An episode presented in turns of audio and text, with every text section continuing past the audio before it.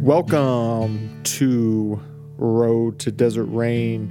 This is a series brought to you by Desert Rain Community Radio, and we alternate with uh, dispatches from The Verge with David Morrison.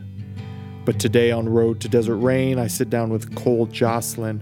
We talk about his early life in El Paso and New Hampshire, and eventually uh, him landing here at uh, Desert Rain Community. But before we get into that, thank you, Diego, at Recording Moving Studios. Uh, he does all the editing and sound engineering. Thank you to David and Danny West uh, for composing the music you hear in the background and performing it. If you're interested in finding out more about Desert Rain Community, uh, check out theruin.com. Also, if you want to hear any of our previous episodes, drcrpod.com is a place to go. Uh, it always helps us if you tell a friend, uh, either word of mouth or social media. We uh, we appreciate that a lot. We love that, and we appreciate you. And let's get into it. Welcome to Road to Desert Rain. Today I'm sitting down with Mr. Cole Joslin. How you doing, sir? My neighbor. My neighbor. Cole and I started that. I guess when you guys, or because we both moved in about the same time. Yeah. So yeah. it's coming up on three years. Mm-hmm. Damn. Yeah, time flies. Uh, should I call you Doctor Jocelyn? Do we need to get formal on this? I don't think so. I would prefer if you call me Cole, but you can call me Dr. Jocelyn. Well, I'll you call you- me Dr. J. You can call me Mister. You can call me Meester, Profe. Meester. Whatever. It doesn't. Bring the mic a little bit closer to you. okay. Try it now. All right. All right. Um, yeah, so today uh, we're continuing the series Road to Desert Rain. Uh, we've uh, this will probably end up being episode six, I think, five or six. Um, and so, like every other episode we've done, I just sort of jump into what was your religious slash spiritual slash lack of um, life in your household growing up. Oh yeah, that. That's pretty easy. Uh, there wasn't any. Okay. there was never um, ever a time that I ever remember my family going to church together. Interesting. Like not even for a wedding. Were either of your parents like um, hardcore atheists or agnostics, where it's like they would rail against that kind of stuff? No, actually, my mom was. Um, she was baptized. Was baptized as a Presbyterian Okay. after she got adopted. Um, my grandfather and my mom went and got went to a Presbyterian church together and were adopted. Not adopted. Uh, baptized together. Very cool. And then my dad, I mean, the my dad's side of the family was never uh, religious. Okay. They'd talk about God, but they weren't. It wasn't like they'd Wasn't go a to church or yeah. anything. Yeah, and my grandmother, um, she would watch, you know, preachers on TV and stuff. Okay. but that was the extent of her church going. So even your grandparents wouldn't go, didn't go to church. Um, I mean, as far as Yeah. you can remember. yeah, as far Yeah. as I can remember, no. And did you grow? So um, obviously we're in Chaparral, New Mexico. Did you grow up in El Paso? What's sort of your history around that? Well, I was actually born in New Hampshire. Okay. I was born in Keene, New Hampshire, and uh, lived there with my mom and dad and my brother until I believe I was five years old. Uh, after finishing kindergarten, I remember the night of my kindergarten graduation, we left the school. We got in the car at the school and then dro- started driving down to El Paso. Oh wow. that night. Yeah, hey, congratulations. Let's get out of here. yeah. Let's so- blow this joint. Literally. Literally. You're like, Mom and Dad, why is why is all our stuff in the vehicle? Get in. We'll tell you on the way. Um, okay, so you spent most of your childhood then here in, in the region, El Paso. Mostly, yeah. Okay. So, um, And what brought you guys to El Paso? so my mom uh, my mom is is Korean. Uh, she was born in Korea, but she was adopted by an American family, and they lived here in El Paso. So my mom essentially is from El Paso. My Okay. dad met my mom here. Uh, he was drafted in, this, I guess, late '60s, early Okay. '70s, Yeah. and came to El Paso. Was stationed at El Paso and met my mom. Hmm. Uh, she was working at Dairy, the Dairy Queen on Fairbanks. Oh, really? Yeah, That's and that's how they met. and then they got married and moved back to New Hampshire because my dad's family is from New Hampshire. Ah. And then uh, after I graduated from kindergarten, my family just picked up and moved down here uh, because my mom was from here and my her family. Well, you mean her adoptive family right, of course. lived here in El Paso. So your formative years effectively were in El Paso. Yeah, from kindergarten through seventh grade, uh, I lived here in El Paso, and uh, around sixth grade, uh, my parents started going getting divorced. Went through that process of divorce, and then uh, my father uh, ended up with custody of my brother and I, and my and I, and um, so we moved back to New Hampshire then Oh, wow. at that time, and I stayed in New Hampshire until I graduated from high school. But I would always come back to El Paso every summer Okay. Uh, to spend this whole summer with my mom. Yeah. So it's it was really like I, I never really left Mm-hmm. because I was always coming back and spending you know two months or so here. Which one do you feel more connected to? I know that's kind of a weird question, but like, do you feel like you grew up in New Hampshire or El Paso, or do you feel connected to both? I feel it, it's kind of weird. Like I feel connected to both, but when it's convenient for me. You're like, oh yeah, yeah, yeah. I'm from the Northeast too. Yeah, yeah. And I hear from someone's, you know, someone's from New England, that area. Oh, I'm from New Hampshire. And you run into a mass hole. yeah, for sure. That's for all those that don't know. That's the uh, the common name. New New, New Hampshire England- New, New Hampshire Knights. Uh, New Englanders, just all New Englanders. they call refer to people from Massachusetts. Yeah, it's. A, I mean, you. We've talked about it, but I spent a year in Ova and Dova. Yeah. Yeah, my last year in the Navy. So, um, and so you went to university. Well, actually, yeah. Let's actually let's let's um, back up just a second. So, when do you remember first encountering the church or Christianity in any sort of way, shape, or form? Uh, so my first encounter was uh, in preschool. Uh, I went to a school, uh, a private school called Community Christian School, and so uh, was there, you know, pre-K, Mm. and so that was my first exposure to, I guess, formal religion Okay. Uh, and it- it's it's kind of weird. I don't, I don't know if it was because of that or if I felt it before that, but my family was never religious. Uh, we never went to church together, but I always felt a connection to God, like that the existence of a God, that there is a God, um, and that uh, I wanted to know God. So and again, I don't know if it was because of going to that preschool Right. that exposed me to that, or if it was just something uh, that was always there. Right. But um, what I do know is that for a family that never went to church together and that was never religious, there was always a lot of talk about God um, because God was always going to punish me. Oh, really? That was, God's gonna punish you. It's like hung over your head. Yeah, God's gonna punish you. God's gonna punish you. That was like, that was the, our spiritual mantra. God's gonna punish you. the continue the daily meditation of the Jocelyn household. Yep. That's funny because, like for me, in contrast, we did go to church just about every Sunday. Mm-hmm. I grew up Catholic, but we didn't really talk about God all that much at at home.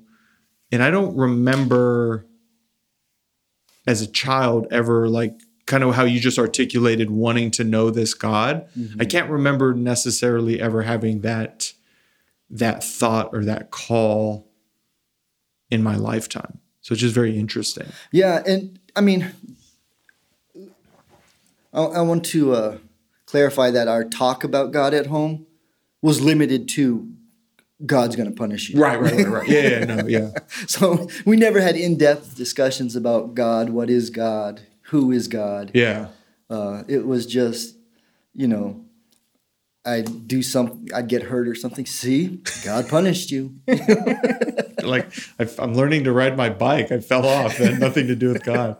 Nope. You had to. You took. You snuck a cookie last night. so Right. And I was, I was a knee. little hellion. So You were? It makes sense Okay. that you know.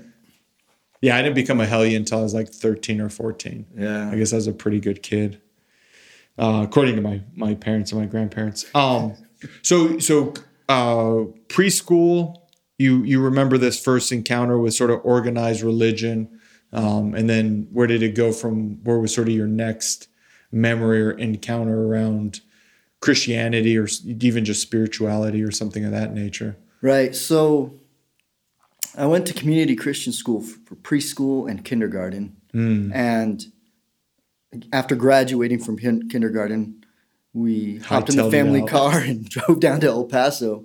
And I was, my parents were planning to send me to public school. Mm.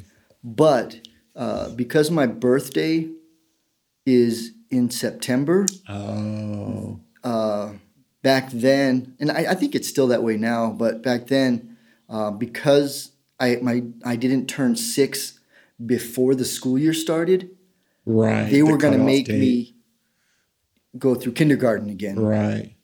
and s- my parents didn't want that, so they um, they enrolled me in another private school Okay. so that I could start first grade. Right. And so I went to, and our good friend David Morrison also went there, Holy Trinity School uh, for first and second grade. Okay, and that's a Catholic school, right? And that's a Yeah. Catholic school, yeah. And so, what was your interaction around religion with that? Because was your was your preschool and kindergarten Catholic as well? No, they. I don't know what Yeah. they're. Okay. It they were. Did they, you? they weren't Catholic. That's yeah. that's- Did you notice a difference going to Catholic school? Uh, uh, in and around the religious stuff specifically. Not necessarily. Mm-hmm. Um, what I did notice though was every Friday we'd go into the chapel Mm. and they'd, you know, talk to us about what it means to be Catholic and things like that. And I always thought like, whoa, this, you know, there's this this room we go to and it's uh, it's always dark in there. And, Mm. Uh, I don't remember ever going into a chapel or anything at the other school. Yeah. But I mean, that summer between one private school and the other was really long, so I could have forgotten. Right. did you feel connected to Catholicism? Like, did you still feel that connection to God? Um, no, because what I felt, and I don't know how this came up, but I always associate this with going to that school was um, that if I died at, as a child back then, I would go to hell because I had never been baptized. Oh wow. Yeah. That's So I would see the the kids who are Catholic, you know, they would go do confession and communion and stuff. I mean, I don't know if they were too young, but I mean, yeah, because I feel like I got first communion in third grade, but they but would, it could be different in each. you know, but I would see other students doing that mm-hmm, stuff, mm-hmm. and I wasn't allowed to play. Mm. You know, I couldn't play their reindeer games, right. they left you out. and so I, you know, I wondered why, and so I associated hearing that if I died, I'd go to hell because I wasn't mm. baptized with that time in my life, that experience at that school. Which is like it's a weird time anyway, because I feel like kids that age, are- like we're pretty observant at that age. Like we we catch on to things and notice things. So I'm sure it was like, but yeah, that just that's just you know, we've we've done another road to Desert Rain where uh, it was a similar thing with Marcia, where she got punished because she was talking about theology from a different church that she had learned from, and so she got she got swatted because she wouldn't write down on the test whatever the answer was for that particular church. So it's just interesting, like in your case, where it's like, oh yeah, you're not baptized, so you're going to hell. Yeah. Well, I got swatted there, but it wasn't for my theology. it was for being a hellraiser. And luckily, you didn't die, so you didn't go to hell. Right. Instead, you're stuck here with me. Right. And now, Um, and now I am baptized. So uh, so now you're saved. So, yeah. you'll make it. I got my, my fire insurance. So where where in fire insurance? I've never heard it called that. I uh, I got my fire insurance as just a wee little lad, personally. Uh, so so when did uh, church stuff like? Where did you start seeking it out on your like Christianity or spirituality? When did what like at what point in your life did you kind of start seeking it out on your own?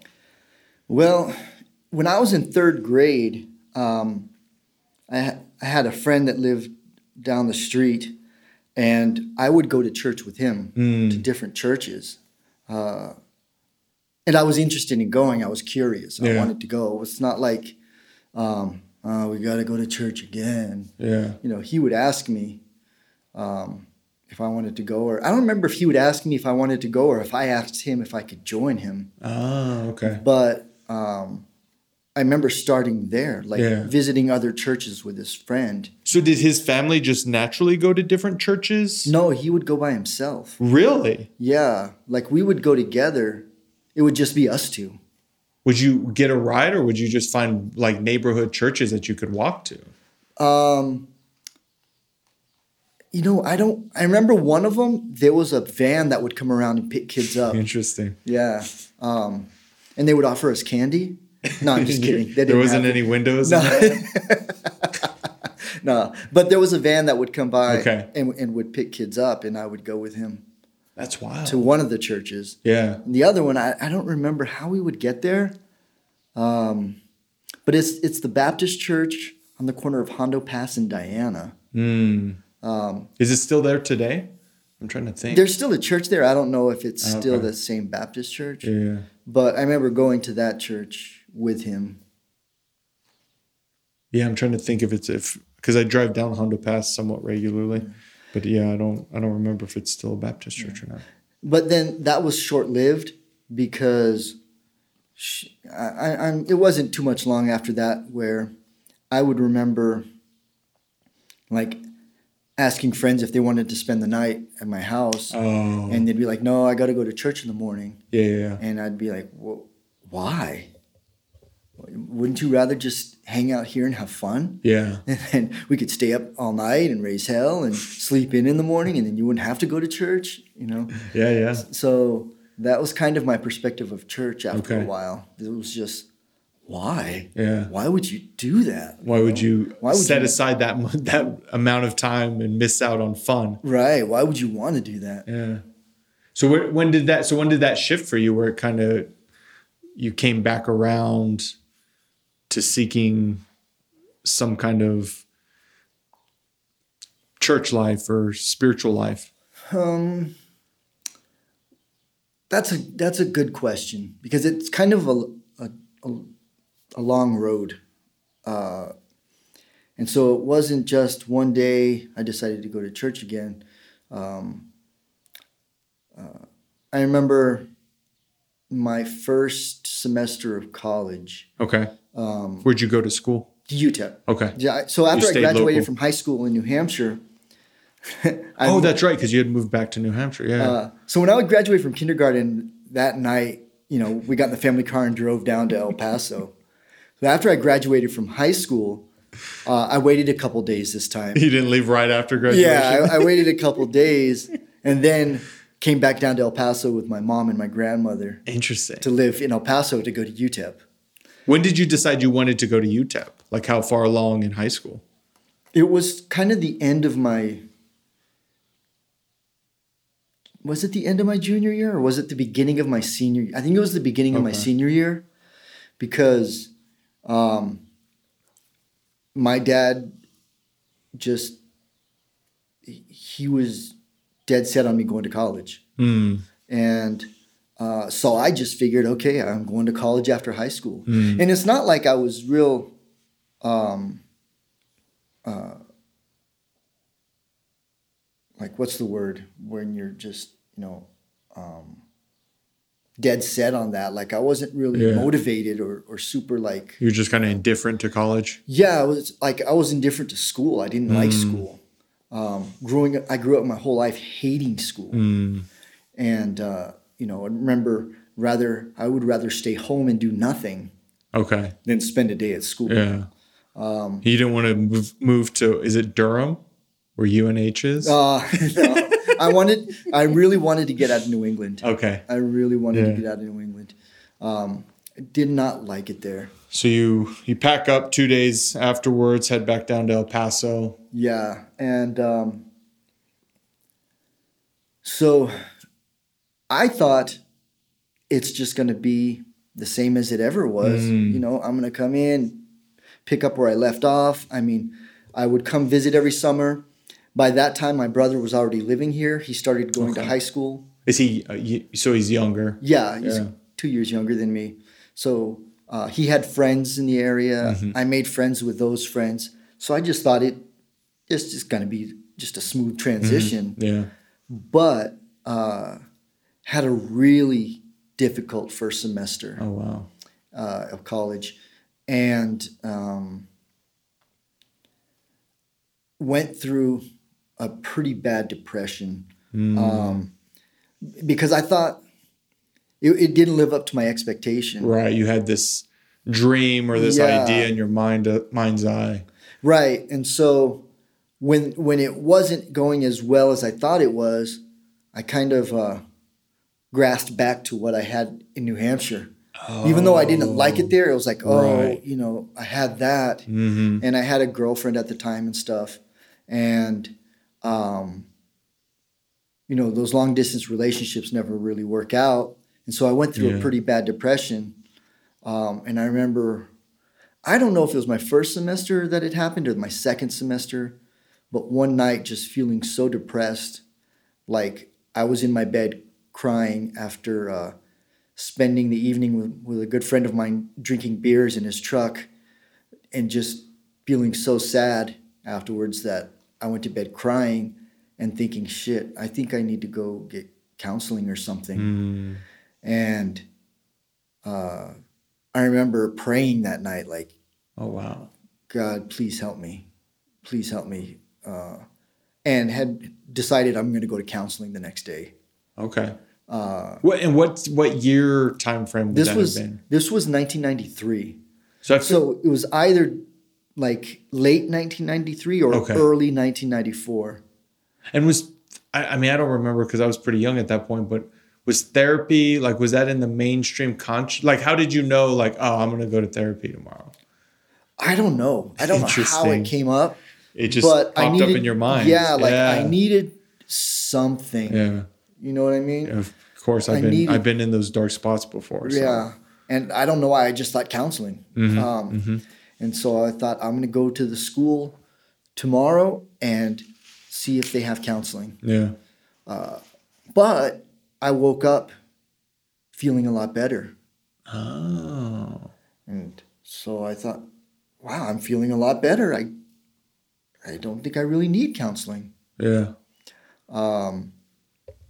So there was that experience but during this whole time you know i had friends who were talking about how they believed in god and stuff and i was studying engineering so and i always like to push back on things Right. you know i, I can be the a-hole Yeah, you and I are similar in that way. Um, Poke the bear a little bit. yeah and they were so you know trying to tell me god is real and stuff and i said okay well can you prove it Mm. prove it to me then Mm-hmm. And I never questioned. Like I always felt like there was a God, but to be like the the dick, I Yeah. was just like, well, can you prove it? How can you prove it? You know, just kind of, uh, kind of uh, pushing back, jabbing at their their faith. Sort of that re- rebellious spirit within you. Right. Yeah. Right. Um, but then you know, when shit hits the fan, you know, I'm I'm looking to God. Yeah, you're to praying to an God. answer. Yeah, you're crying in your bed, praying to God. Yeah. Yeah. And so, what would what what precipitated from there? Did you? It sounds like you didn't go to the therapy. No, I, I didn't. Ended up not going to to to find out if there was counseling, Mm-hmm. um, and ended up actually doing better. Not much better, but better my spring the spring semester than I did the fall semester. Do you mean emotionally or like your grades? Both. Okay. Yeah. And do you? I mean, today, do you look back and like, was that your prayer? Like, does it does do those outcomes feel attached to that prayer that you had that night in your bed? I didn't think about it again. Interesting. I didn't think about it again. Uh, it was kind of like the American way of looking at God, like Santa Claus. Yeah. Like, yeah. oh, you know, get me this, and then, okay, thanks, I'm good, and then I'm dealing with things on my own again. Yeah. Yeah. Yeah.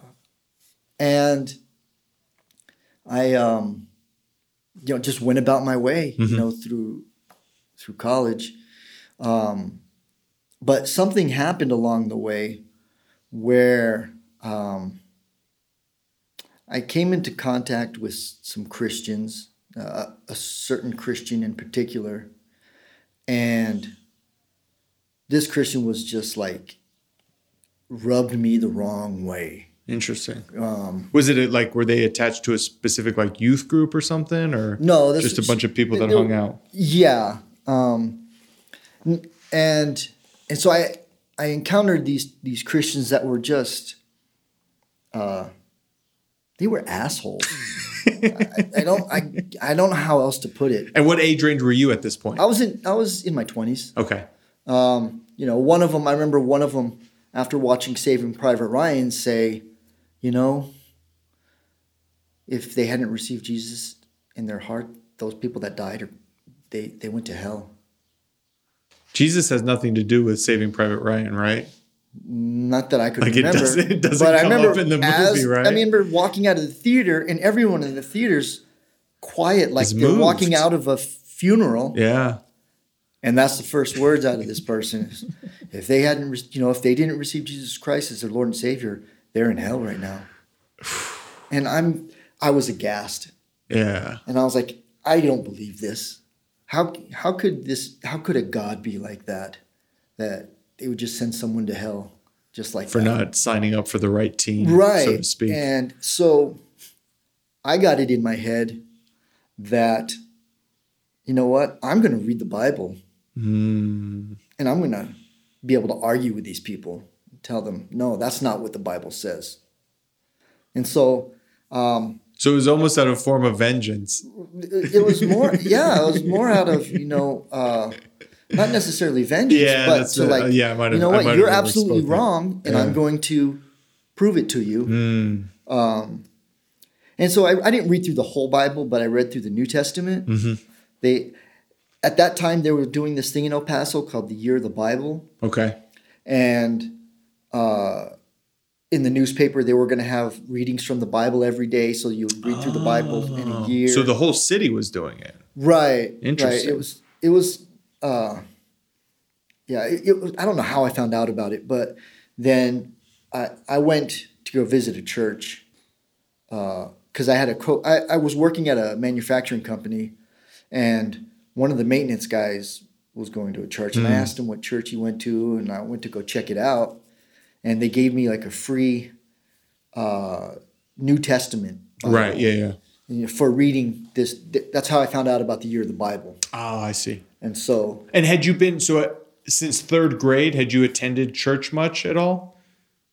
no, So you'd kind of w- gone away altogether, right, and then now as an adult, one of your coworkers, you're like, "Hey, what?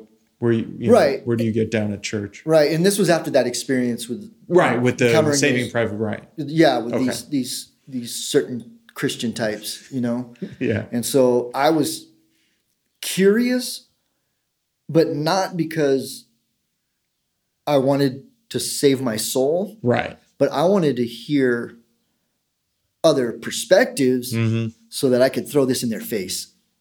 You know? Well, yeah, and too. I mean, just in general, you, the short time I've known you, you seem like a learner. Like you like you desire to like get new knowledge or build off the knowledge you already have, um, just in general. So it sounds like an intellectual endeavor into the Bible wouldn't be that far out of the realm. Like you weren't going going in for a spiritual endeavor. right. Yeah. Right. It it was just to to be a thorn in their side, really. Yeah. um So yeah, nothing nothing noble about my motives or anything at all. Um, you know, and I went and visited that church one time and never went back Mm. to that church. But I remember, and it took me a while to read through it. I didn't do Of the, course. I didn't do it in a year, but I eventually ended up reading through the New Testament. What were some of the things that popped out to you through reading the New Testament yourself? Uh, I didn't like Paul much, Hmm. and I think it was the translation Yeah, that can play a big role because it. it, it wasn't like it, it was one of the um what, what do they call them the modern language modern english type translations Right. but the the way i i perceived it was he would you know he would talk about like follow you know he talks about my, follow my example Mm. as i follow christ you know Mm-hmm. and what how i read it was he was like i wish everyone could just be like me Yeah, be like Paul. I, I you know uh, the way i interpreted it at that time was you know i'm paul i got my shit together Mm. just do what i do be Mm-hmm. like me you know and so i was really turned off by that yeah.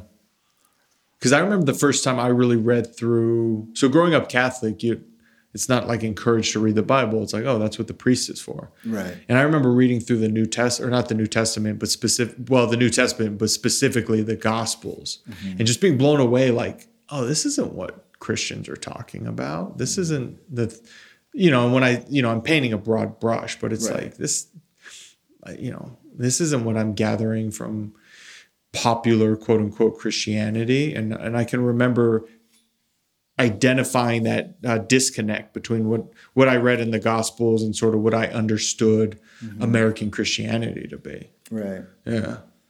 yeah and so i don't know that i i found it useful at the time Mm-hmm. like I, I didn't find any ammunition let's put it that way Okay. um yeah so the thorn in the the side. it would have to wait Yeah. like I got to deepen my studies. right? uh, so yeah, I didn't find any ammo, but um, but I read through it and was turned off by what I perceived. Now, and this is my perspective looking back on Of it course. right now is the arrogance of Christianity. Hmm. Paul came to, across to me as arrogant. I see. These other Christians came across to me as arrogant, and I despised that. Do and looking back now, do you do you think that that arrogance you saw in your peers was sort of they were getting that from Paul and embodying it, or do you think that's that's how it just passed along? That's the- just how that's the- just how I perceived it. Okay, okay, okay. Um, because you know, having been on the other side of that for several years and having read through the whole Bible several Right. times now, uh, I know Paul was not being arrogant. Mm, I see what you're saying. Okay, I but follow I perceived that as arrogance, at the time. and I saw that arrogance in people. And I don't know if that was because I, I perceived the arrogance in the people, and then looked through at the Bible through that lens. I see. I, I, I don't know, but what I what turned me off was Mm-hmm. this this arrogance that I was perceiving. Mm-hmm. mm-hmm. Okay. Well, and it's really funny. So one of the thing, one of the few things I know about you is you had gone to, and I just know this because I lived in Phoenix for a while, but you had ended up in seminary Yeah, in Phoenix. So that seems like a, a huge bridge to cross from reading the Bible and being like, ah, no, no way, this is too arrogant. Yeah. These, you know, these people I'm encountering, you know, and hanging. It sounds like you guys were hanging out in a social aspect. If you're going to the movies together, you know you're turned off by their arrogance in and Yeah. around Christian. So Well- how like how do you even Okay, so yeah, how do you even that bridge seems so far at this point. right, right. So it wasn't like you know I was socializing with these. I was on a date with someone Oh, okay, okay, okay, okay. And it was a group. and had met people like that. Okay, okay, okay. Other people like that. Okay, see, so okay. so it's not like I was hanging out at you know mm. like these are my friends. They go to church. They're jerks. But no, it was like I really wish the worst for them. Right. But, but I hang out with them. right. No, I didn't. I didn't hang out with them. Um, Oh, oh, okay. I'm, I'm afraid my hypocrisy would only go so far. yep. So yeah, there wasn't like you know these are my friends and I'm Okay. I'm you know spending lots of time with them. You were motivated in, in a different sense Yeah, to be. Yeah. Okay. but um, so you know I've had these experiences where it's like I'll go visit a church and then it's like no, that's not what I. Mm-hmm. That's not for it. me. That's yeah, that's definitely not it. And then um, so after having read the Bible and uh, done that thing, um, or I think it was around the same time I went to that co-workers church and Mm-hmm. Right. stuff. Um, I remember going to a church with another good friend of mine, um, and uh, he uh, he was one of the people that I would kind of push back, like you know, prove. Can you prove God is real? Mm. Yeah. You know that kind of thing. Yeah. And so I ended up going to church with him one night. And, but this guy's an actual friend. He, this guy's an actual Yeah, friend. yeah, yeah. Yeah. This guy's a great, was a great friend, uh, and I would even say still is. Uh, but that's just based on my own theology of life and death. Mm-hmm. Right. So, anyways, um, I went to this church with him, and it was this weird church. You know, I go in there, and there's like uh, like a band playing. Like a popular, they're playing popular type music. Yeah, they're not Yeah. singing hymns, Yeah, yeah, things like that. Right. Um, it's at seven o'clock at night. Okay. You know, you didn't go. You didn't have to get up early and go to this church, so it was kind of weird to begin with. I Yeah. go in there and sit down, and they start playing music, and people are standing up and raising their hands, and you know, was, I was like, "What is this?" What's going on here? Um, you know, and uh, then the preacher came out and started doing his sermon. And it, it was funny. It, his preaching kind of it, it kind of resonated with me. Like, wow, okay.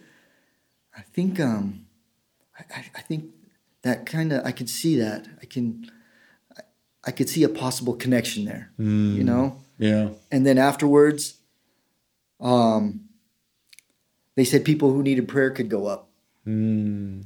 and my friend goes up for for prayer and he was up there a long time and i'm thinking oh my god i'm sitting in a chair like how much longer is this gonna last I'm you ready to go home, man. we were supposed to go skating after this come on man Let's go have fun. What are you doing? Um, but you know, and then he's crying and stuff, and these people are praying for him, and I feel bad for him. You know, he's up there crying, so I go up, I, I stand up and I go over there and I, I walk up behind him and I give him a hug, Hmm. and, and then these two people praying for him get like militant, like, "Who are you? What, what are you doing right now? What, what what's going on? What?" I said, "I'm just hugging my friend because he's crying." Okay, uh, look, look, we need you to stand back, please. And I'm like, what the hell? So, so I took a step back, and they're, you know, they're they're praying for him and stuff, and then I hear them telling him. He he tells them, you know, he's crying because he's feeling this guilt. I guess I assume it's guilt because he was dating a stripper, and he felt bad about it. like God would be upset with him? I don't know. Okay. but he felt bad about Yeah, it yeah, enough yeah. where he was he, He was confessing it to someone. he was trying to get pra- he was asking these people to pray for him and he was crying about it and um then I hear them tell him you know well you need to ask God for forgiveness for dating this stripper and uh you know you need to end this relationship and you know and just kind of like being everything I hate about Christians, you know? And and I'm standing back there, you know, a couple steps behind him, and I start getting heated, you know. I'm getting pissed. Like I want to fight. Like legit, legitimately angry. Yes, like I want to fight these guys Oh wow. because they're making my friend feel like shit. Oh. You know, like he's You're he's up starting there. to get defensive. yeah, like Okay. he's he's up there. He's wanting help. He's Yeah, trying yeah. to do what he thinks is right, and they're like, "You need to, you need to stop this. You Mm-hmm. need to stop sinning. You need to stop being a sinner. You need to for, ask God for forgiveness Right. for doing this Okay. horrible thing. You know, dating a stripper. You know, stripper." And my face, I, you know, my face was hot, and I know my countenance showed my frustration because the preacher comes by and he looks at me and then he goes over to the guys that are praying and asks like hey what's going on? And Wow. and they, they start explaining it you know he's dating a stripper and we're praying for him you know and he's like then this preacher is like uh, well you know th- that's probably not the best approach for this you know maybe let, let's just pray for god to break in through this and uh, begin to work you know it, it wasn't about him trying to admit that he's a sinner and that he's wrong and he's, He- wasn't- he's worthless now He wasn't trying to demean the kid. He Yeah. saw it as a different. Right, and I don't think that they were trying to demean him. That, but that was just the natural outflow of what they believed. This is how we have to do this. Um, and I remember they stopped praying, and I went out in the the the foyer with him. Did they have coffees and cookies waiting for you? and I remember being so pissed. So it's like- just you and your friend now. Yeah, Leave they were all still inside yeah, the, yeah. the chapel. And I'm like, who the fuck are they? who the fuck do they think they are? You're not a bad person. You know, he's like, no, they're good people. They help a lot of people. I say, no, they don't, they shouldn't treat people like that. I mean, I was heated Yeah, yeah. and mad. And we left, and I swore I'd never go back to that church ever again. I'm not going back Yeah. Um, and it made me hate Christians even more. Wow. Like, because I saw that arrogance again. How far removed were you from like the Saving Private Ryan? It was in that same time frame. Okay, so Yeah. we a few months removed from each other. Yeah, I mean, I don't know what Yeah, the exact yeah. time frame was, but it was all in the same Season of life. season of life. Exactly. Um, so, uh, that's how I felt about church. That was the last time I had been to church. Mm. Um, I remember that being the last time going to church and feeling like, you know, no, This is this enough. is this is yeah this is not right Mm-hmm. this is I, I i cannot uh i cannot sign up for this Mm-hmm. you know um and so coming back to how i ended up at seminary I, I, that was important to to Yeah, preface it with that of course. because Because now the bridge even seems farther than it did prior to that story. right. And so, uh, my I, going through college, I, I told everyone I had three jobs. That was school, it was work, and it was partying. Right. Yeah. So Sounds I had like to, something I had I to do my say. schoolwork. I had to get that done. I had to work because that's how I was paying for school, and I was working for a manufacturing company. So that, you know, as as an engineer, so that Mm. boosted my ego, Mm-hmm. you know, and made it made the the the school part possible, and Mm. um, it made it uh, relevant to my Yeah. life. Yeah. And then partying like it was my job. So those are my that was I, that was my I call it my holy trinity of, of college. yeah, school, work, and partying, and And you lived it too. You didn't I- just I say lived it. Yeah, Yeah, yeah, yeah, I was yeah. living it. That's Right. you know my my goal was to go out and get puke drunk. Yeah. You know, um, that was and if I didn't, ah man, that was it wasn't a good night. You know. It's, yeah, I know. Yeah, I know all about that. I, I, you know, you and you, everyone knows my story, but you know that definitely during the Navy. Like, I was either doing Navy stuff or I was out, you know, drinking and partying. yeah. Yeah. So what happened was I was in my last semester of college, and um, I ran into another crisis. So I started college with a crisis, Mm, right. and my last semester of college, I ran into another crisis. And this was, I started just feeling fatigue. I was mm. exhausted. I was tired all the time. And then I couldn't sleep enough to not be tired anymore. Interesting. So, So when you would wake up in the morning, you would still be tired, yeah, as if you barely got any sleep. yeah. And were you were you like sleeping regular hours, or was it like insomnia type situation? No, it was. It wasn't okay. So it wasn't like insomnia. Um, that comes later. okay.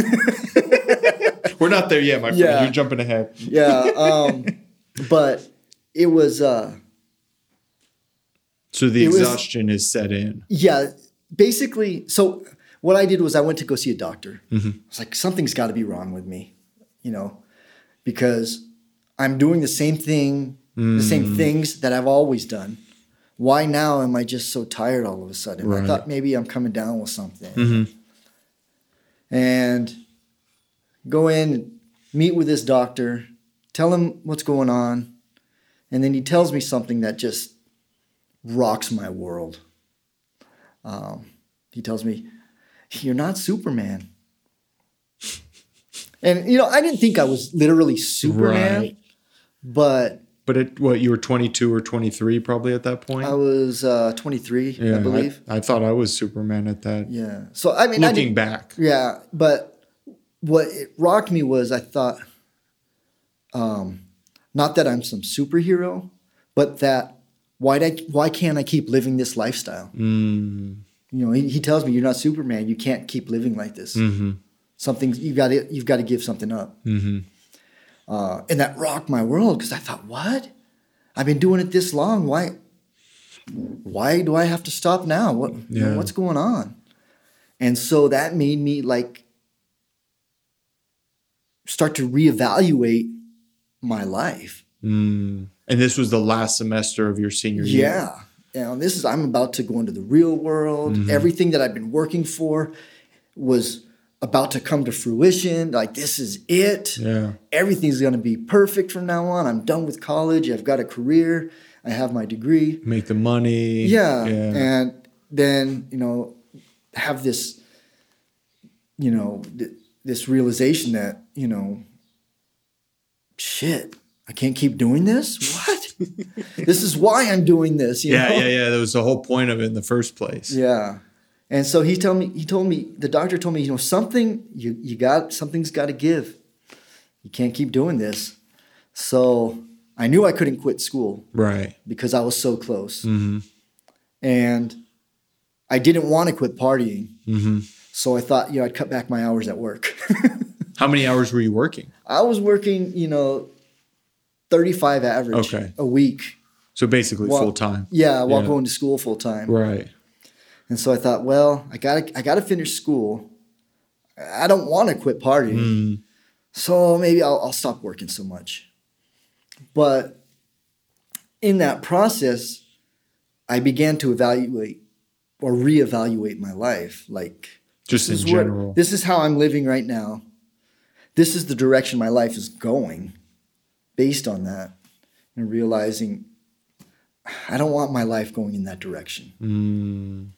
And uh, so, and I don't know why, but it, it, it always seems to be this thing for me in crisis. I always feel drawn to God. hmm So I'm going through this crisis and I just feel like, man, I just, I just need to get close to God. Mm.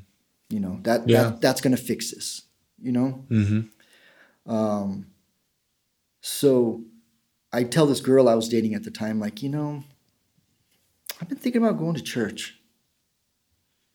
She goes, Really? I said, Yeah, I've been thinking about going to church. She goes, Oh, that's cool. My parents would like that, you know, and I'm thinking, Excellent. I found I found my answer. Excellent. Like, look, I'm, I, I'm, you know, doing this, and I'm going to be good with the parents too. Mm. This, this, this sounds like a good deal. Yeah. And I said, but I don't, I don't know any churches. Do you? And she goes, yeah, you know, um, you know, it's a pretty good church. And I said, but you know, I don't, I didn't want to have to get up too early. I still wanted to be able Yeah, to go yeah, out yeah, Saturday right. night and party, and then go to church Sunday, not too early, just so I could do my duty. Of you course, know what I yeah, mean? yeah, yeah. Get close to God. Um, and so she told me about this little Catholic church um, that had a service at noon, Mm, and I thought, hey, that's not too bad. yeah. And, you know, I had that experience with Catholics, but I just figured right now, you know what?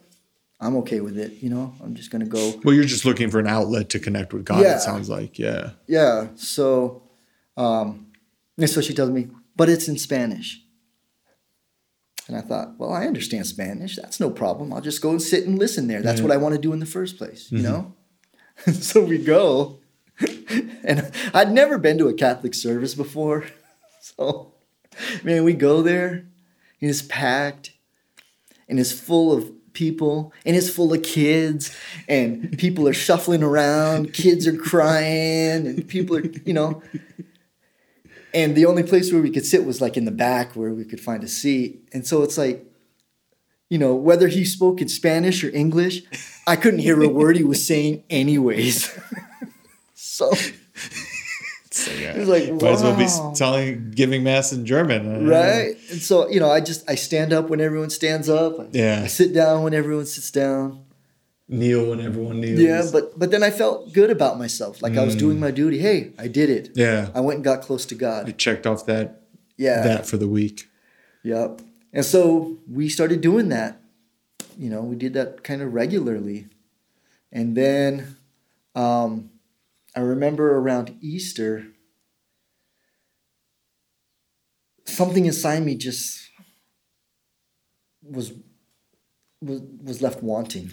Mm, like i just i want more than this you know um, i was hoping for more than just this you know i guess just going in to check off the box wasn't feeling what it was i felt like i needed it wasn't transforming anything. yeah and i don't even know if it was transformation that i was looking for Right, of course. but whatever i wanted that wasn't it Mm. or whatever i felt like i wanted Mm-hmm. that wasn't it and so i was kind of kind of starting to get desperate and i'm like i'm willing to try anything else And you're still going to the Catholic Church at this point. yeah i'm willing to try anything else out Mm-hmm. like i'm willing to go to a jehovah's witness church Right. to find something Mm-hmm.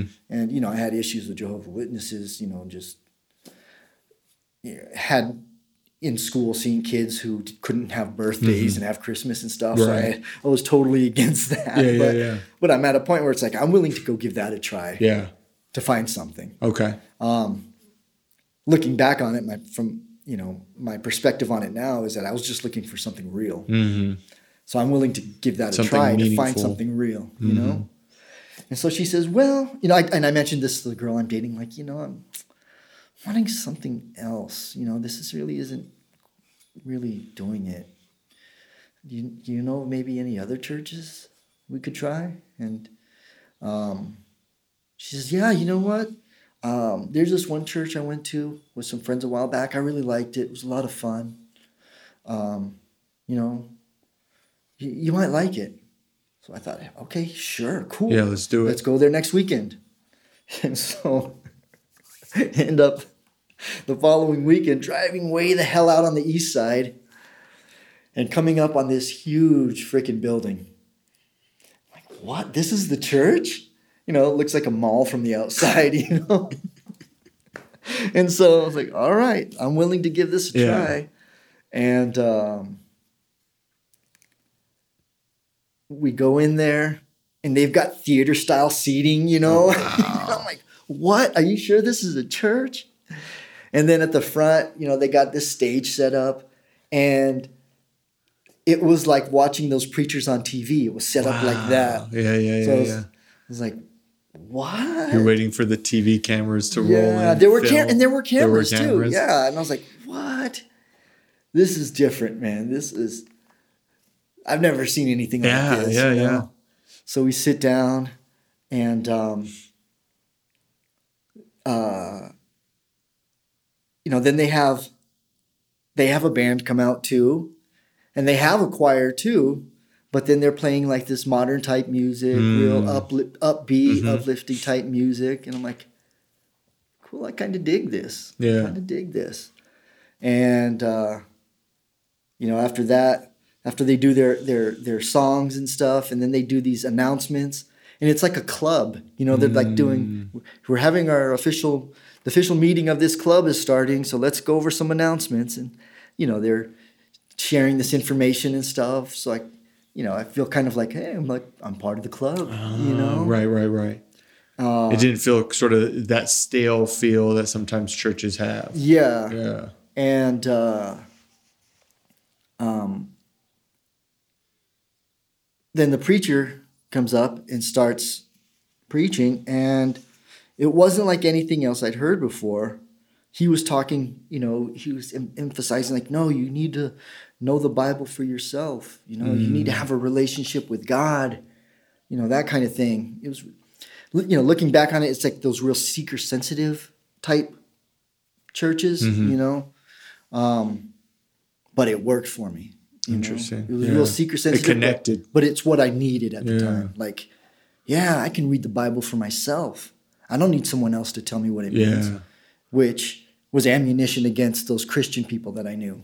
Or the Catholics even. Yeah, even the cat, you Yeah. know, but just, I can, I don't have to take your word for it. I can read it myself. Mm-hmm, Um, and emphasizing this, it's about a relationship with God. Mm. And I said, yeah, that's true. That's that that resonates with me because it's not about what you say it is. It's about this relationship I build Right. between me and God. Yeah. And that was like that changed everything. It was like that I, I considered that day the, the day be, where I became a Christian.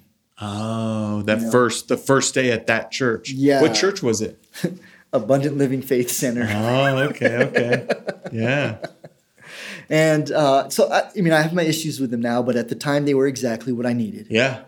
And It sung to It- your it- so, to your soul for some reason. yeah, and that opened up a whole new world to me. Mm. And that began this relationship, quote unquote, with God. And it was what I was looking for. Uh, I was finding meaning in it, I was finding purpose in it. Uh, and I was still working as an engineer. Mhm. Uh, I was still living my life the way I wanted to live my life. Right. Um, but it, it it it was, and I don't even know the, the right word, but it was what I it was what I needed.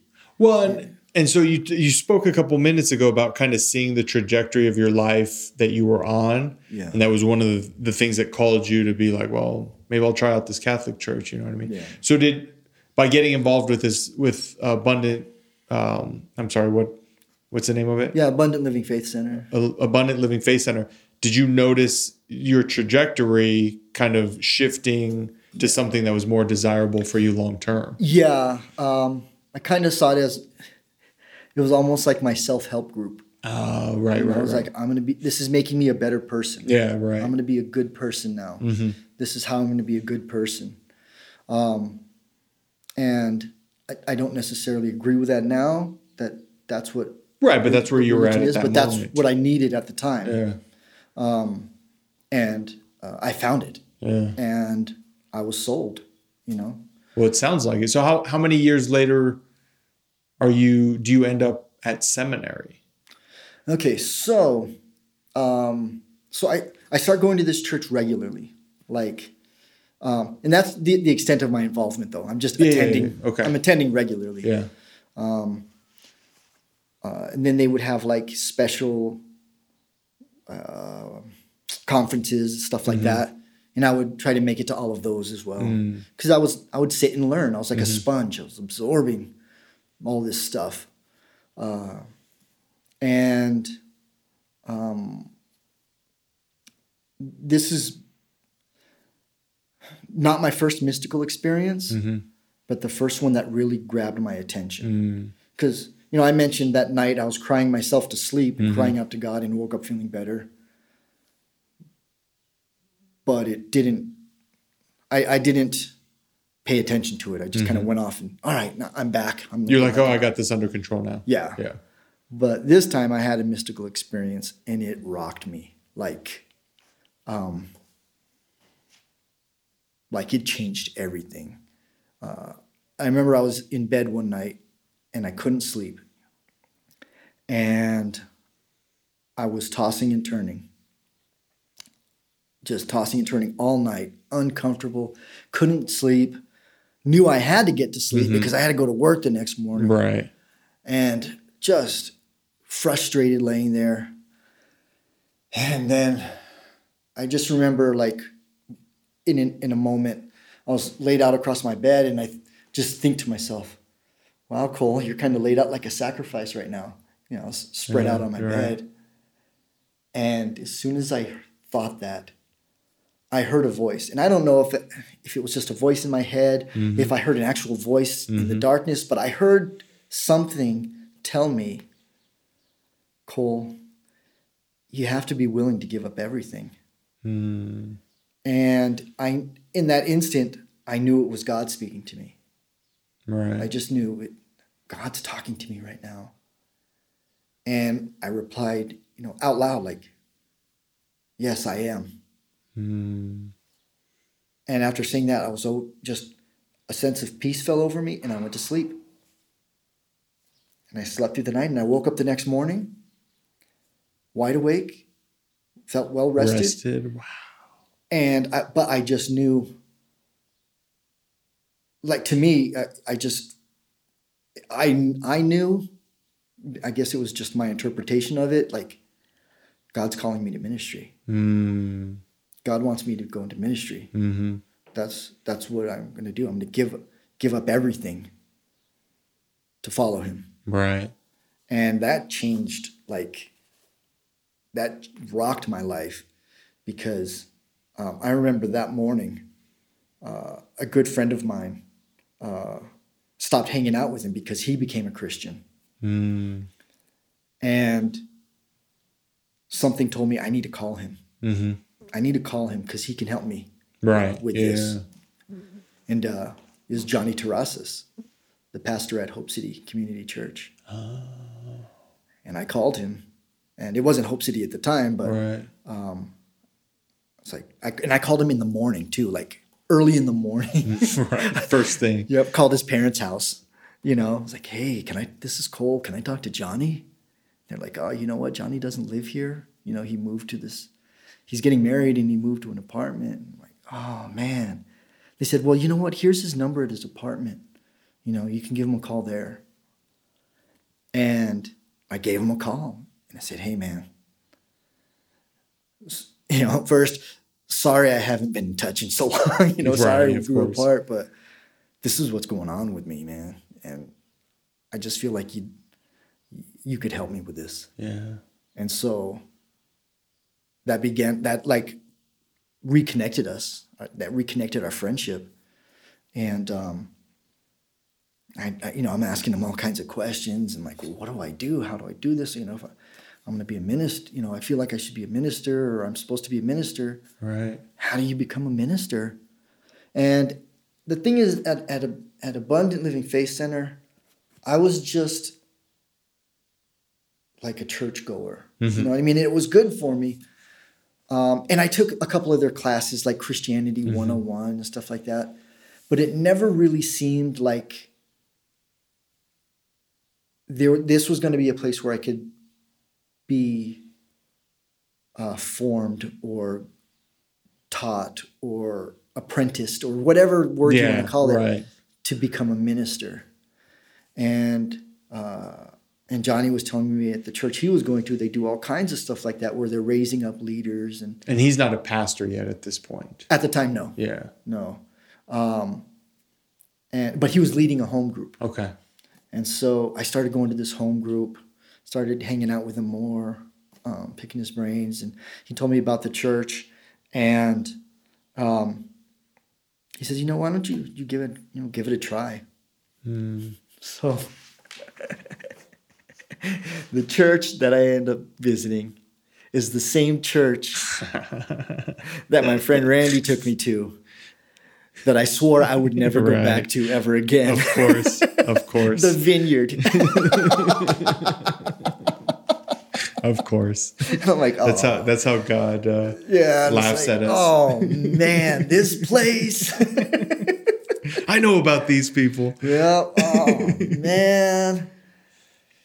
So I go, and the guy that was preaching the night I went with Randy is now the senior pastor of this place, and he's preaching that night, and uh, it's Steve Alvarez. Oh wow. Yeah. Yeah. Um, so I I go over and talk to him like, hey, um, this is this is where I'm at right now. This is what I'm going through. And uh, he said, that's really cool. That we- we should we should get together and talk. You know. And so um, I scheduled a time to come and, and talk with him and meet with him, and started meeting with him regularly Mm, and um, he's like, "Look, yeah." He, he tells me, "Look, you know, we we do. We want to raise up leadership. You know, we you know we want to raise people up to be ministers to fulfill their their their calling. You know, their quote unquote calling. right. Um, but the thing is, is I don't want to that to be the reason why you come and make this your church. Mm, You know, I don't want to be like, "Hey, I'll offer you this if you come here." right. and I really respected that. Like, you know, it's not like he's not trying to poach. hmm You know, um, you know, he's not trying to steal people from other churches to get to come to this church. Because you were still enjoying. yeah, the I was church still I was still enjoying Abundant Living Faith Center. Um, so he wasn't saying, "I'll give you this if you come here," you know, and I really respected that. Um, but I realized, you know, that's right. I do I have to make a decision in my heart. Mm, Where am I going to make my church right. home? Yeah. um, and not for the reasons of like personal gain or whatever. Um, and I told him, look, I'm going to pray about this for the next couple weeks, and I'll I'll get back to you. And then maybe three days, four days later, I was at Abundant Living Faith Center, and the pastor up there was Charles Nieman at the time. Um, he uh, he was up on the stage, and his son came out for something, announcing something, or I think they were doing like a gift for like their parents' anniversary or something Mm. like that. But he was out there, and I, it, it it came to me like this awareness that you know what, this isn't the place for me because they're not going to raise me up to be a leader. He's going to, what he's going to do is he's going to hand this over to his son. Mm, It's going to be the family business. right. And this was back in 99. This is Okay. 1999. So a couple decades ago. Yeah, that I had this realization. hmm And I think, okay, so I do know where I need to make my home. and fast forward 2021, you look at Abundant Living Faith Center now, who's the pastor? I don't know, but I'm guessing it's His his, son. Yeah. it's his son. And it's like, I just, you know, it was weird how God works. It's like this, no, and not that it's a bad thing. Right. Right. Yeah. that. It's not a criticism. It's just Right. you observed something. Yeah. Right. They were collecting for whatever, and then the internal. I, I call it the internal GPS. Yeah. Right. That that sort of the intuition that God um, gives us at times. Um, and lo and behold, you Yeah. you were right. You know, the Yeah. son the son is now the the senior pastor. Yeah. Yeah. And so, um, you know, and, and that happens a lot, but Of course, I just felt course, like that's not, that's not the place I want to be. Yeah. uh, where it's the and I'm this term is kind of derogatory, and it it and it, it is almost intended that way too, but I, I didn't want to be a part of something where it's just the family business Mm. because I didn't have a family That was already in the business. that was in the business, Yeah, so yeah, it yeah. would necessarily exclude me. hmm And so and that's okay too. Yeah, right. Like it's right. okay to have the the family, you know, pass the church on to Yeah. the the son or the daughter, or whatever it might Yeah. be, and it's okay to recognize that and be like, well, this isn't for me today. Yeah. Yeah, Yeah, because people still find what they're what they need there. yeah. But that wasn't what what I needed in relationship to what I felt like God had called me to do. Um, and so I started going. I became a member of the Vineyard.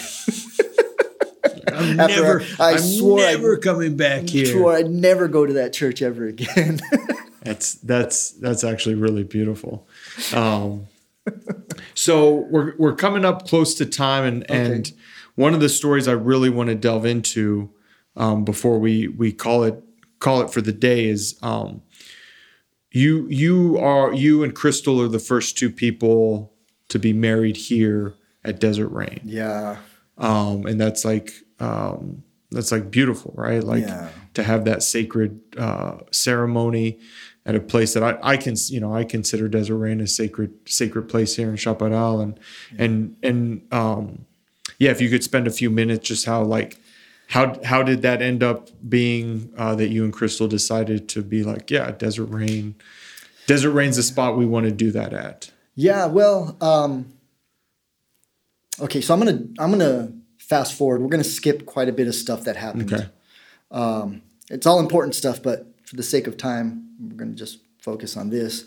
Um, uh, we fast forward to the year 2005, and I'm on staff at the Vineyard Okay. as an associate pastor, uh, working with Steve Alvarez, Mhm. and um, this new girl starts coming to church. Oh yes, the classic story, the old Yeah. new girl. yep. And uh, you know, I I um I remember seeing her and people we had um met through some other people and stuff. And I saw her at a service one time. I was like, hey, hey Crystal. And she walked by. didn't even say anything back to me. And this guy, this guy that was going to the church, Rick Little, he was standing right next to me. And then he gives me this look like, damn. I was like, I'm like, I'm standing there like, well, all right. That's like the most crystal story ever, too. Right? Like, nope, not He just- today, buddy. He looks at me and laughs at me, and I'm like, damn. It's like, no, that that's how our journey starts. right, yeah. Well, At that high point, Right. so to speak. and then um, Shoot. and then maybe it was a week or two later. Um, it was in the late summer, heading into fall. Um, I go into the office one day. I I, I went. I left the office for something and came back in, and Crystal sitting in the office at, at the Vineyard, filling out an application Mm, because they were hiring for positions at the school, the Okay. Vineyard Christian School that was there at the time. And I was like, hmm. And um, as I'm walking to my office, oh, uh, the receptionist Patty is like, oh, Cole, this is Crystal. Crystal, this is Cole. You know, introducing Yeah, us as I go in. And I said, hi, applying for a job, huh? And um, I said, hope you, hope you're not planning on becoming rich. And, and I said that intentionally because that's what my dad told me the first time I told him I'm going to be a minister. he tells me, "Well, you're never going to be rich." Thanks, thanks, Dad. And he goes, "I'm like, and I know you're not doing it for that reason, but Yeah, yeah. yeah, but so that's why I said it's like, well, hope you don't plan on becoming rich." and um, went to my office, and that and that was the extent of that encounter. And she's well, she she replies back like, "Oh no, I've worked at other schools and other at other churches and stuff." And that was the end of the, the Yeah. experience. And so the school year starts, and she gets hired as a teacher, and um, she ends up doing like additional work, extra work, like I don't know, extra pay duty, whatever it's called, after school, watching kids until their parents come pick them up. Mm, And so I started sniffing around. Going over you there. start staying a little bit later after school too. right. Well, I start going over to the church, at, over to the school after Right, school, you know. right, right, um, right. I'm, I'm gonna go check on the kids, see how the kids are doing. Make sure they're praying, saying their prayers. make, make sure they're they're they're doing holy. So they're speaking of holy things. and so that was kind of you know like getting to know Crystal, Right. like talking to her more, getting to know her more, and uh, um, you know shortly after that we start dating, and um, I had I had already known David and Marcia Okay. at this time uh, because I was on staff at the church, and um, and did they work at that church or was it? yeah, that's where they started. out. Okay, okay, okay. Yeah, they Yeah. they started out as youth pastors. There. Yeah, right. I, I started out as um, I wasn't I was high I was brought on board uh, as an associate pastor, quote Okay. unquote, but my job was youth pastor. Okay. So Yeah, I, was- I was that was the focus. yeah I was the Yeah. youth pastor there too. So um, I had I had already known David and Marcia, but um, really liked them. Yeah. Really liked David. There's something about him uh, that just really drew me to him. Okay. Um, and even Steve would always tell me, "You remind me of David Morrison. You're real intense like that." That's funny. That's amazing. um, and so uh, their daughter Anna was going to the school at the oh, time. Oh, okay. Yeah, yeah. So uh, you know, since Crystal was teaching there and stuff, we'd had opportunities to you know just talk back and forth a little bit and stuff. And um, while I was doing the youth, he was out here trying to to build his straw house. right. His straw bale chapel. These guys are so generous. I mean, they would, you know, we were trying to do fundraising to go on a, a summer trip, you know, Okay. for the youth group. And they offered to pay the kids to come work on this house, you know, right. this, this house they're building that they're actually going to live in. Yeah. And I- think, you know, they,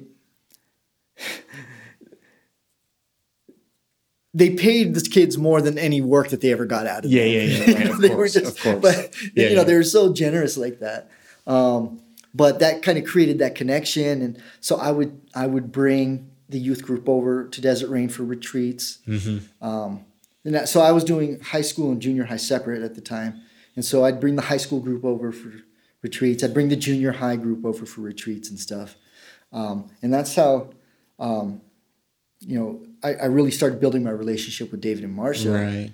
And then when Crystal and I started dating, she started coming too, Mm, being helping out with this stuff. of course. And that's how we, we built that relationship with David and Marcia. And um, we just became fast friends, you know, Yeah. we just really got along well. All four of us really got along well. And we shared a lot of the same ideas, a lot of the same um, beliefs, mentalities, attitudes, what philosophies, whatever you want to call yeah. it Theologies. yeah, We, we, we, we aligned a lot. Um, and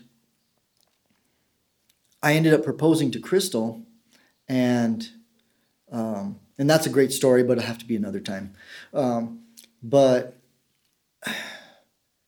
when we, ta- we started talking about making arrangements for the wedding, like I was kind of overwhelmed because I, I felt can, I almost can only imagine. obligated to invite the entire church. Oh. You know, it has to be a big wedding, and then where are we going to have this place where we can have a reception and we can invite all these people? You just see the dollar signs start stacking up on stacking yeah, but it wasn't really the else. dollar signs. It was just like that's not me. Oh, uh, yeah. It just- I- felt inauthentic. It felt yeah, it felt very inauthentic. It's like okay, yeah, we got to invite these people. Oh yeah, don't have to invite these people. Forget about that. And then at that time, the church itself was going through a very volatile Mm, time, very t- volatile period.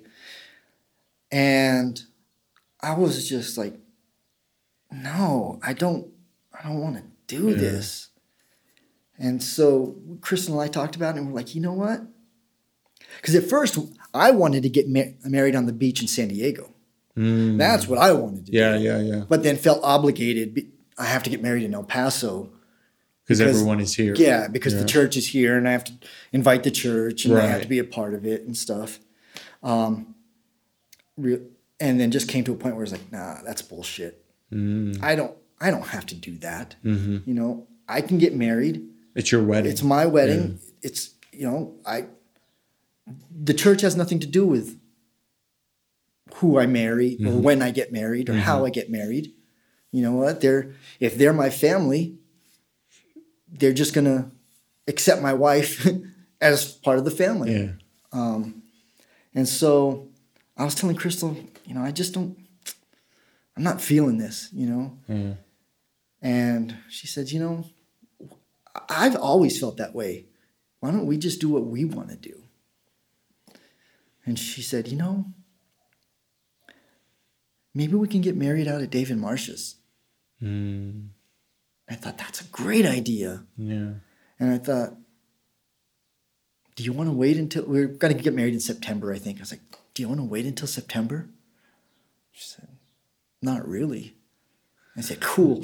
Let's get married in July. You know, and this was yeah, like yeah. um, May, the Okay. end of May that we that we're talking. You're like it's this. June 30th. Let's get J- July 1st. Get on the calendar. So we talked to David and Marsh and look, tell them, hey, would it be cool if we got married here? They're like, yeah, we've never had a wedding out here before, Yeah. you know? Um, and so it, it was just perfect. It was us, it was representative of who we are. Well, you just telling the story right now, as you're telling the like lead up to the first idea of the wedding, I can feel the tension in you and see it. Yeah. And then as you tell that the desert rain portion, like even just telling the story, there's like a relief in you. Yeah. Yeah. And, and that, like, that was kind of like the, I, I- I don't know how to describe it. Like the, um, that was the thing.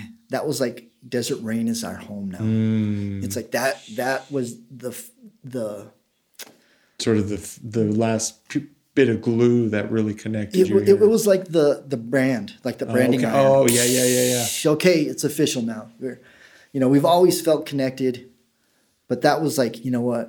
This place is our home, and it always will be. Even if we didn't live out here, Mm. right, right, right. because you know, even after that, after, you know, after we moved to Indiana, uh, for me to go to grad school, um, we would always come back and visit Mm-hmm. Desert Rain. You know, that was our that was our home. It was like we're coming back to visit family here, uh, and that was, you know, it was it was so beautiful that you know this this is the first wedding that they get to do out here, and it's our wedding Mm-hmm. Yeah. that they're doing. Um, it's Well- meaningful for both, you know, both David and Marcia and Crystal and I. I was just gonna say the fact that it was it felt like sort of solidifying this home for you and Crystal, Yeah. and it just so happened that it was the first wedding mm-hmm. for David and Marcia and Desert Rain as a whole to mm-hmm. to have on you know because now they've had several weddings at this point right because Right. it's such a beautiful place and and many people feel connected to it but just sort of how it how it was almost a wedding with you and Crystal and David and Marcia in the sense of like a spiritual Right. I hadn't thought of that. But yeah. yeah. it's like we not only were Crystal and I joined here, but Crystal and I were joined with the community. Yeah. So we were married to each other and to the community. Yeah. That's that's a beautiful way of of, of describing that. um well I love you brother We're out of time. we we we ran it down time flies. Um, yeah, it's it's amazing because every conversation up until this point could have gone at least another hour. we have to do part two then. Yeah, Go well, to Desert Rain part two with everyone. well, the what I was going to tell you is, you know, you you you skipped over the proposal part, but I one of the series, co- I don't know when, I don't have a timeline, but is to sit down with each couple mm, and explore, you know, explore sort of me with both of them and and just sort of hear stories in that Right. that setting as well. And Yeah, and I mean, I would love to continue the story of what what happened when I went for when I left for seminary, yeah, and then that that whole time gap between, you know, making vineyard my the vineyard my home to the time I came on staff Mm, and up to the point where I met Crystal. Yeah. I mean, there's a a, a, ga- a huge gap there. right. A lot of stuff Yeah. that is pertinent and, and meaningful and important, you know. Yeah. Well, we will. Uh, this isn't. These aren't one and done conversations. So we'll we'll be spending more time together in this in this context with with the microphones on and and more stories to tell for sure. So Well, I hope that next time we do this, we can do it somewhere with an air conditioner. Yeah, I was thinking this. that, it that don't worry, that, my mind is already. It was nice when I came in, and then It's we not turned so it nice off, right and it's now. like, man, it heated up. Yeah, quick. real quick. and this, and we're only in the 90s. In, Yeah. What a month when we're in the hundreds. Um, but thank you everyone for listening. Uh, if you want to hear more episodes of this, uh, drcrpod.com is the place to go. If you're interested in Desert Rain community in general, uh, theruin.com uh, is a place to check that out. Uh, thank you once again to David and Danny uh, West. That's the the outro music you hear right now is is courtesy of them, and of course, thank you, Mr. Cole Jocelyn, for for spending some time with me and and letting us hear your story. And I'd like to extend the invitation to all of you listeners. Uh, the same ex- the invitation the same invitation that I extended to Dorian. Uh, won't you please be my neighbor? My neighbor. Have a great day.